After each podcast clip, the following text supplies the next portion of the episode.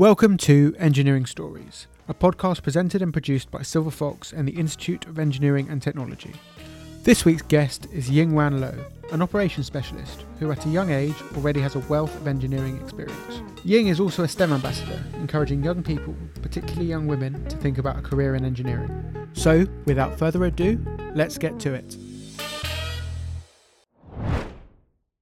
Hello and welcome to Engineering Stories. I'm Alex and I'm the head of R&D at Silver Fox. I'm an electrical and electronic engineering graduate from the University of Bath and alongside we have my co-host Connor Maringolo. Hello, I'm Connor Maringolo. I'm a former um, electronic and communications engineering student and I'm going to be working at Airbus doing robotic systems. And with us today we have Ying Wan Loh. Ying, would you like to introduce yourself? Yeah, sure. Hi, everyone. My name is Ying Wan Loh, also a former student uh, from the University of Glasgow. I did mechanical engineering design um, and, uh, yes, a chartered engineer and an operations specialist. Cool. Um, i can I just say that us saying former student is like, you know, that, that meme that went around, which was like, James Davis, former child. yeah, yeah, I, rem- I remember that. But the thing is, um, I'm allowed to say it because it was just so early for me. Yeah, Connor, Connor hasn't.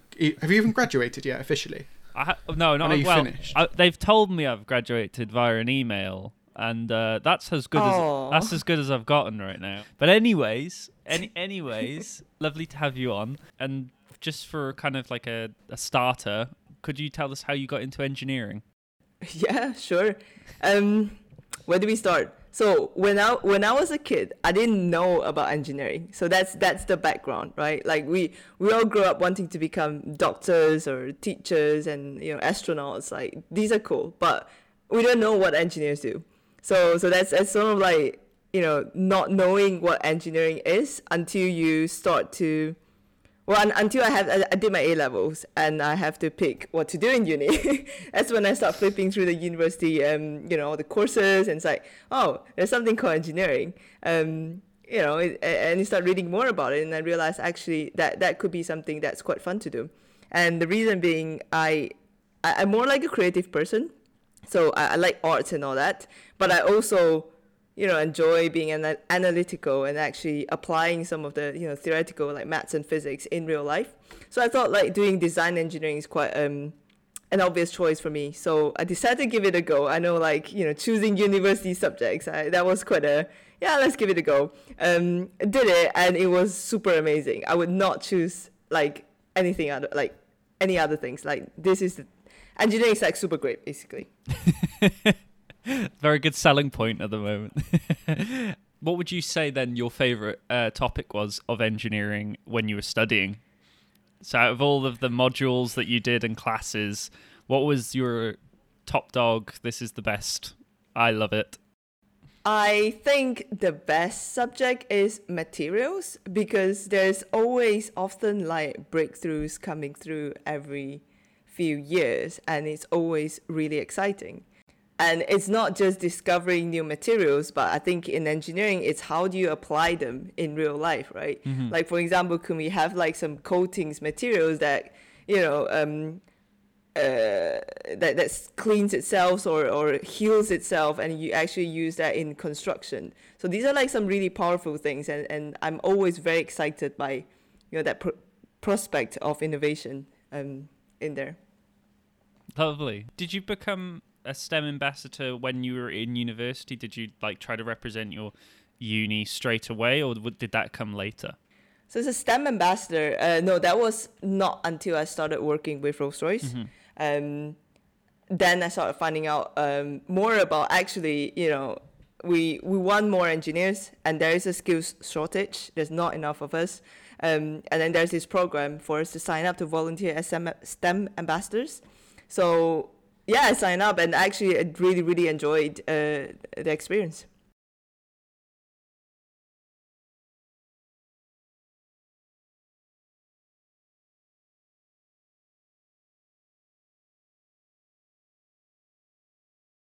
We've asked this a lot on this podcast, but what do you think the key is to fixing that skills gap? Fixing the skills gaps. Um, I think well, how I see it, like maybe two things. The first one is actually building the pipeline. So that's actually inspiring more young people to do engineering um, and actually let them know how exciting it is as a career and how impactful it could be. So that's the first one. And the second one, I think it's also uh, making the current uh, engineering industry more diverse um, and actually trying to attract more people from different backgrounds or um, yeah just different backgrounds. So you don't need to for example some people come into engineering not having an engineering degree but they were they, they came into the industry and actually switched to become an engineer. So and they become very successful as well. So that's another option. Do you think it's an issue the other way? Do you think there are too many people leaving engineering mm. as a mm. profession or even like graduating and then not going into engineering? Because there are plenty of spots in university apprenticeships etc that that have engineering or engineering skills so do you think that's an issue that could be potentially an issue i think during my career i've not seen many people leaving engineering for a different industry. That's because I think it is genuinely quite a rewarding uh, career to have, and people genuinely enjoy it, right? Um, from the university, for in un, yeah, in university, I think there are some people who would, you know, did an engineering degree and then choose to go into finance, for example. Um, for that, I think you know it's it's up to people's choices, right? But I think it's um, either way, I think the skill sets they've learned as an engineer still applies no matter where you go, and hopefully, you know that that become useful to them at some point in their life. Just um, on your comment, I think that it isn't about uh, engineers leaving. I think it's about picking the right discipline because I think a lot of people, like my little brothers, for example, when I say, "Oh, well, what do you think I do?" they say, "Oh, you do engineering," and there's so many different engineering subdisciplines, mechanical, electronic, that it's kind of lost in that way because some people might think, "Oh, I want to do engineering," but they actually don't know what kind of engineering would suit them. Sometimes you just kind of look at the generalized situation and you don't look deeper. I think I really want to echo that, right? Um, that's definitely true. Um, there is a campaign actually trying to raise awareness of how different and how exciting engineering could be. So it's telling the world that being an engineer, like you can be on an oil rig or a racetrack or in the lab or you know in an office, you know, working on designs. It could be as diverse as that. Um, and it is about picking what excites you and what makes you tick. So, you know, really, really agree with you on that point. Do you think that one of the issues is maybe that kids and most most grown-ups first or main interaction with engineers and for those who can't see the video I'm putting engineers in inverted commas is the, the guy who comes to fix something in the house and therefore everyone sees engineering as as that yes, that is an issue, and it's almost as if it is that an English word thing? Like because I, I believe yeah. in Germany they have different words. Yeah. Engineer is like a protected title. Yeah. Like you can't just tell people that you are an engineer. I, I agree with that because every time like a chair breaks or a stool breaks in my house, my dad goes, "You're an engineer. You have to fix it." And I'm like, "Well, no, I'm definitely not that kind of engineer because we'll have a slanted table or you know, it's not going to work." When you're t- talking to people, you have to kind of protect your own role. If you get what I mean, you, like here, you have to kind of say, "I am this, this with this company." It's kind of like as you said in Germany, they have different like they have separations because like they are different. And um yeah d- uh, there is a little bit of an element to that i think uh, i do agree I, d- I agree with you completely. And I, and I think like for little kids right you know having that image is really important. Like when we when we say a, a doctor or a teacher or an astronaut it's like super clear what yeah. that means. But when you say an engineer like what comes out in your mind it's not mm. clear but so th- I think this is also where we need to, you know, do a little bit more work um, communicating what we do. I think that is also a good thing, though, that the fact that a child doesn't really know what an engineer is because it's so versatile. I think because mm. it's such a versatile discipline, you can't actually represent an engineer by one person or one thing. You can't. It's just not going to happen. That versatility is important, but I think showing that to kids is the most important, mm. showing that there is change. I was going to ask you what what what kind of made you go to Glasgow then over all the other universities. What why why Glasgow? That's that's a very interesting question. I sometimes ask myself the same question. but okay, um, basically, I I I, wa- I know I wanted to do something that combines design and engineering, and at the time there are not a lot of universities offering that they either do pure, you know, mechanical design or you become pure like I don't know. Sometimes they do like industrial design and product design. But Glasgow is the one that I found that combines this mechanical design engineering. And there's a bit of a collaboration with like the Glasgow School School of Art as well. So I thought that's pretty cool. You know, I, I kind of get the the best of both worlds. Yeah. Um, and so yeah, packed my bags and uh, off off I went to Glasgow and didn't know anything about the weather until I landed there. was it was it a shock? Absolutely. I mean, I, I grew up in a tropical country, right? And then like my first year there, it snowed so badly, like people were abandoning their cars on the streets. So it's. had had you seen snow before? Yeah, yeah, I did like uh, my travels, but not like the level that Scotland has. Yeah, I, was gonna, I was gonna say, I bet you got there and you were like, "This isn't, this isn't good." I picked the wrong place. but I, I hear it's absolutely lovely though. Um, Glasgow Uni, mm-hmm. Scotland universities really are different, different. I think, I think Connor went to the wrong uni. I'll be honest you can continue education. Yeah, I can. I can do a masters whenever I like. It's fine. Yeah, it's fine. Yeah, it's yeah. all good. Oh, did I forget to say? Like one of the other reasons I wanted to go to Glasgow because it looks like Hogwarts. that was like what? Fair enough. a major I factor. Mean, I, I, honestly, I think. I think a lot of people from, from abroad uh, would probably be drawn to a university because that looks that. like that. So I did my, my undergraduate in Glasgow and I wanted more of it. Mm. So I actually did my master's in Cambridge. Oh, so you kind of like there you upgrade. Go. There's, there, there's an upgrade in Hogwarts. You went. so what? Did, what did you do your masters in? My master's is in industrial systems, manufacture, and management. It's a mouthful. what um for for any um aspiring Cambridge uh applicants, I think I've got like a double barrel question. How difficult was it to get in? Which is pretty much everyone's question. And uh, how difficult was the actual uh, course itself? I, I, am very curious. I mean, I always see myself as pre- pretty ordinary person. Like before I got into Cambridge, I had the same like you know, it's almost like legendary. I don't know anyone who ever been to Cambridge, and I'm like the first one who has no context, no networks whatsoever. Yeah just writing out my application late at night in the library, and I was like, I'll give it a go, you know. Yeah. Um, it, in terms of difficulty, I mean, my first application was rejected, mm-hmm. and then I applied again. So it's also about being persistent and not giving up. Mm. Um, the other thing is they, I think it's like you really, really need to show a passion in the subject. Mm. You know, rather than showing how smart you are and all that. You know, mm. it's it's more like how passionate you are and why you have to do this and why this is your destiny. so I think it, it needs to come. I, I, I feel that I have to put a lot of that into the mm. application to say that why I really wanted to do this and why I will, you know, how it would help my career after that. Yeah. Um, and and it, it's kind of been true, right? After you know, since Cambridge, I've stayed in the manufacturing industry and currently doing operations, so it's all been very relevant. Is there any specific advice for any A level students or any graduates that are trying to get in right now? And number first advice is don't reject yourself before anybody mm-hmm. does.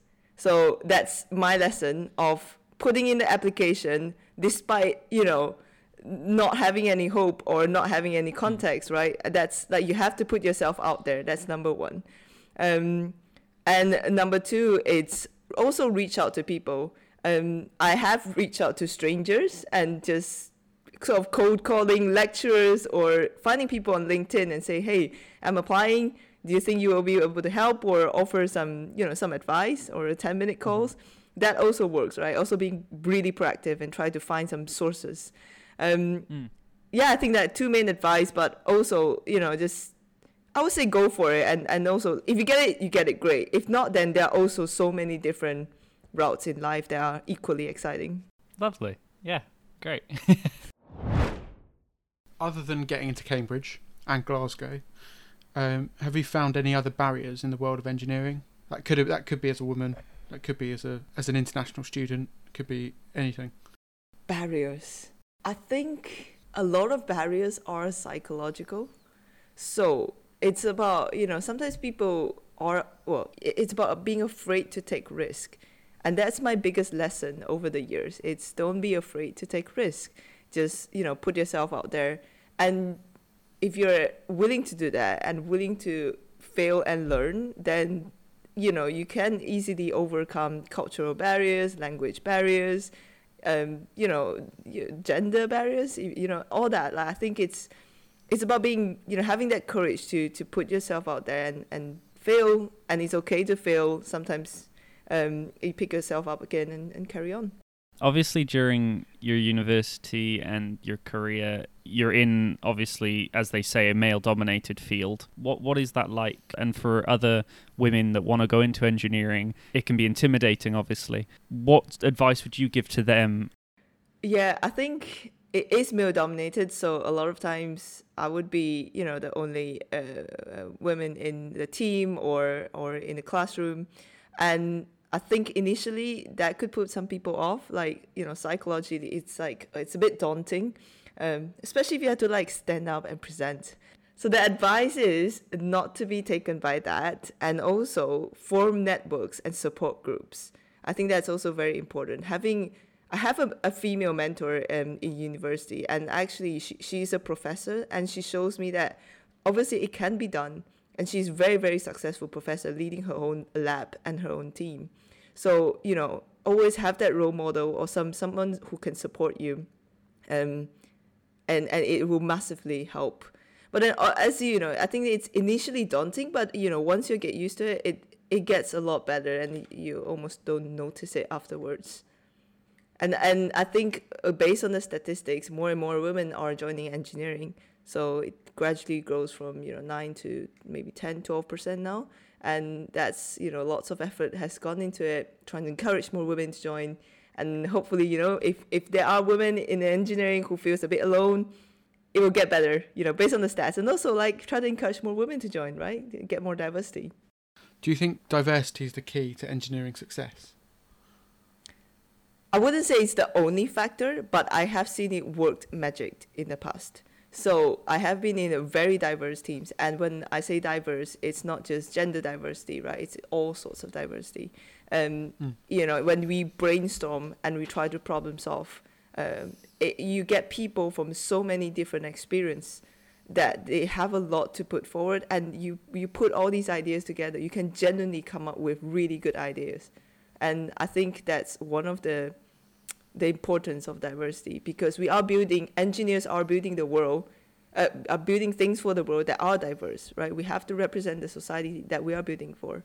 So um, that's that's one of the reasons i'm always very passionate about the topic. Would you say that your mentor for example that would she would she be the one that would inspire you to be a professor yourself or would you would you not really go down that road in in your future career is what I'm more referring to. You mean academia? Yeah, as in would you would would you ever go in to be a professor if if if just out of curiosity? Um I have done some amazing I have done some really cool research, right? I've built like an ultrasonic drill for Mars. That's that's the research where I get to know the female professor. Um, but there are obviously other like uh, my my supervisor is a, is a is, is a man, but he's he's super as well. I think I've done some really cool research, but I think academia at the moment is not for me because I I like to be super hands on. I like to see mm-hmm. what I'm working on, you know, being out there in the world.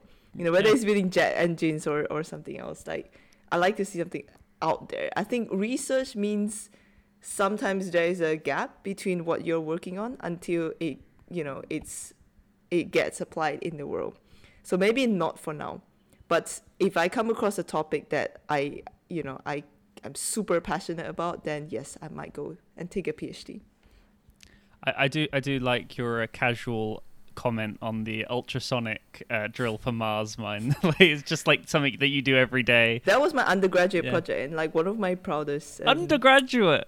Jeez. Yes. and we publish we publish papers in the AIAA, which is like the sort of aeronautics um, conference, which is quite a prestigious journal. Wow. So, yeah. So tell us about that.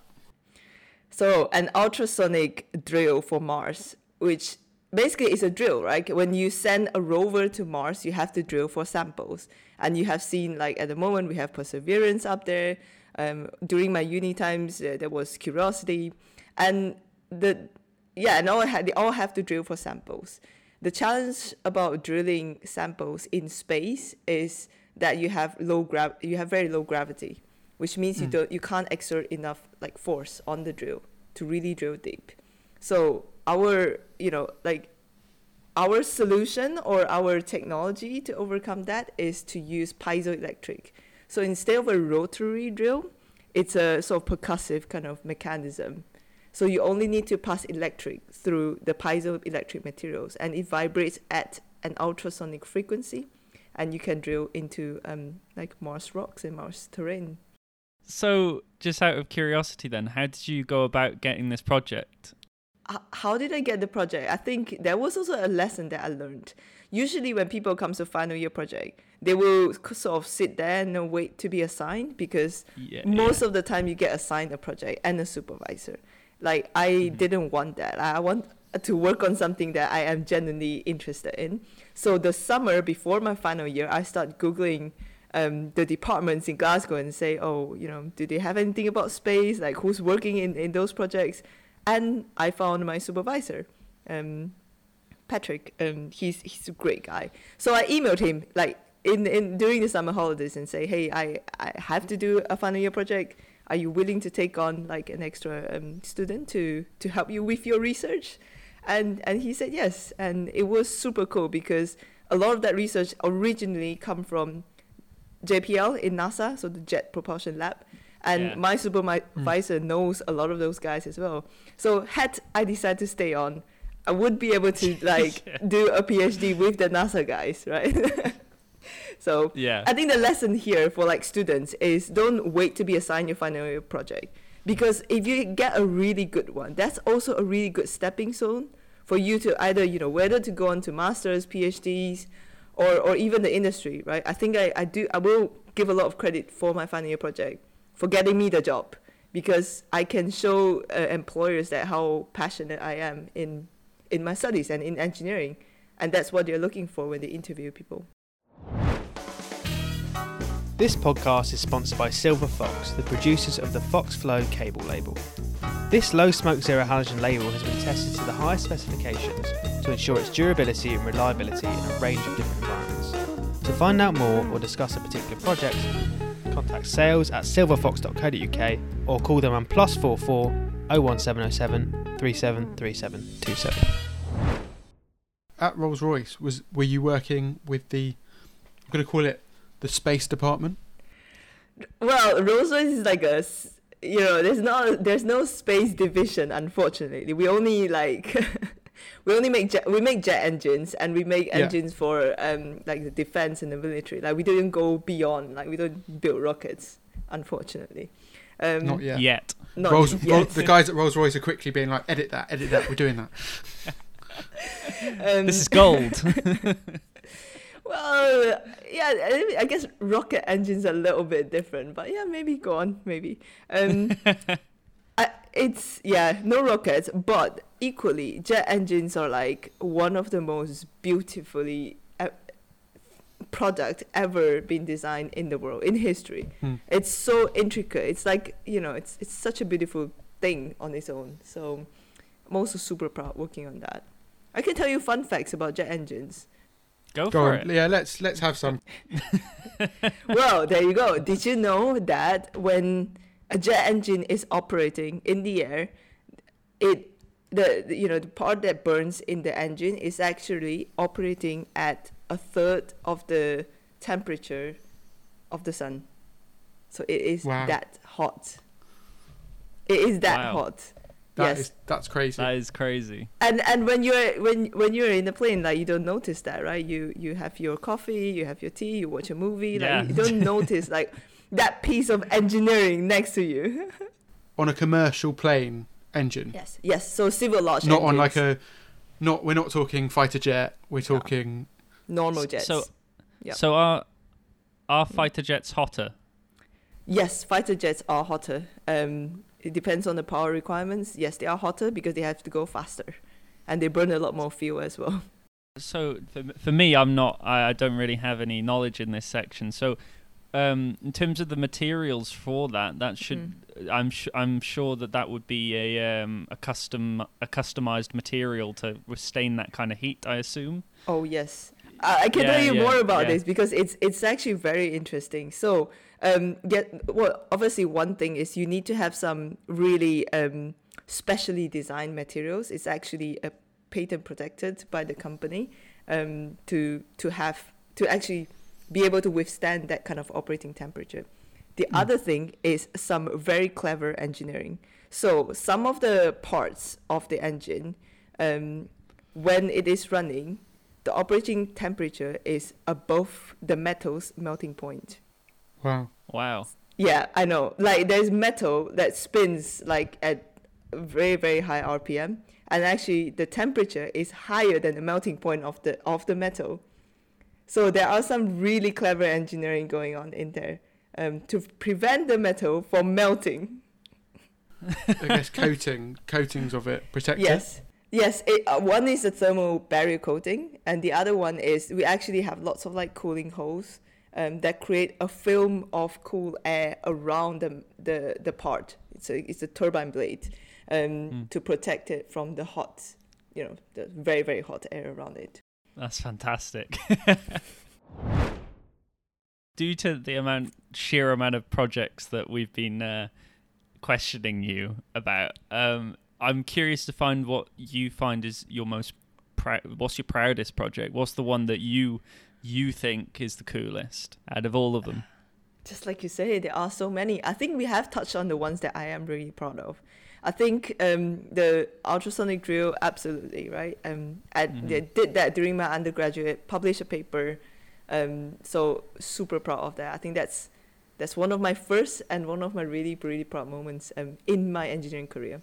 Yeah, I, I, I was gonna say I don't really know what could top that to be honest. As in, as, um, yeah, t- t- perf- um, it's a really cool project. yeah, got, yeah. got and especially pub- especially published uh, as an undergrad is yeah. an incredible achievement. Most most definitely. Like I'm currently trying to get into one of the robotics journals at the moment, and it's just so long. And it's just like, and I'm graduated, and I'm trying to get my project into a journal, and it's just so long to get anything done because there's so much like forms and paperwork and everything. It, it takes in. years.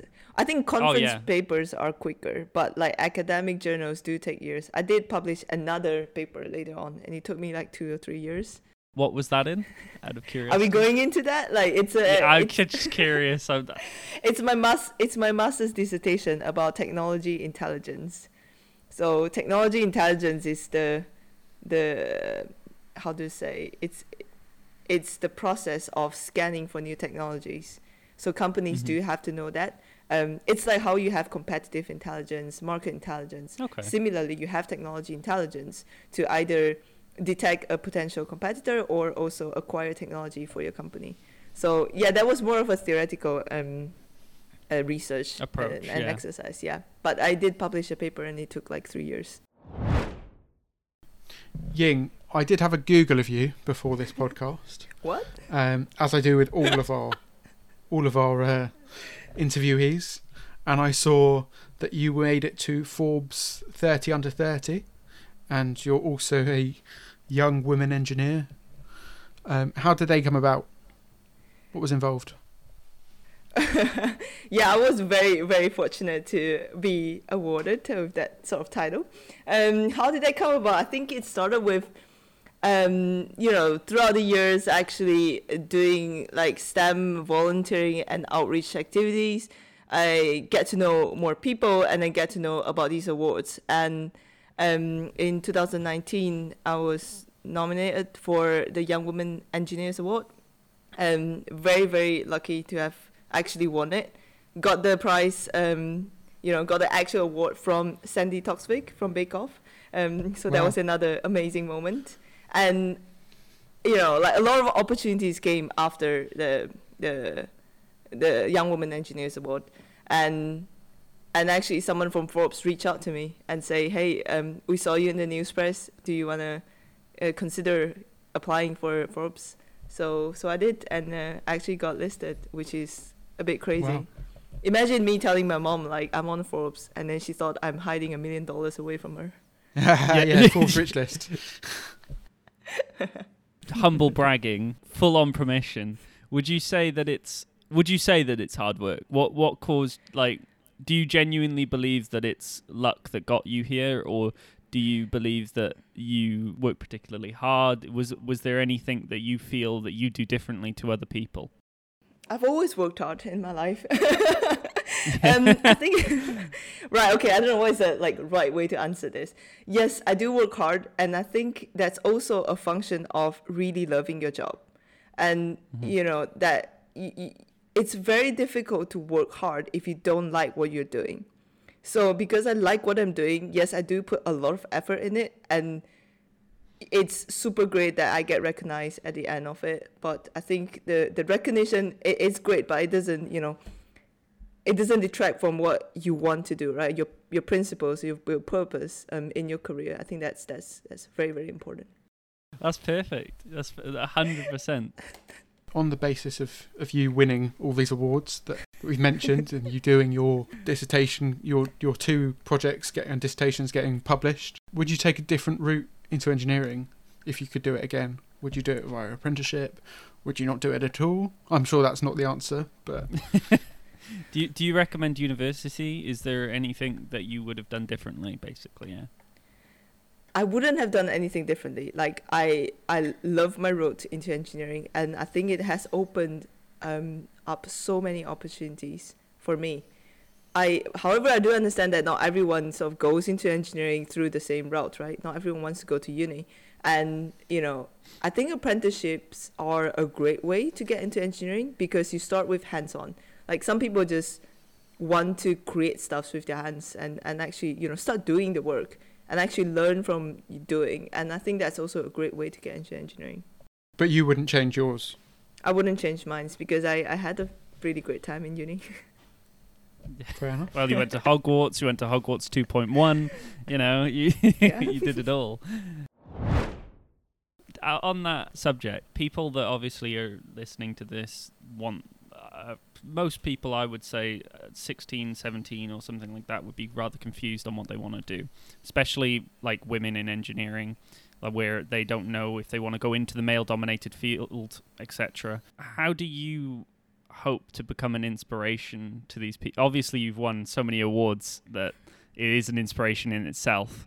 But um, is there anything that you would like to tell people right now, anyone listening, to kind of give them any advice on becoming an engineer in the future?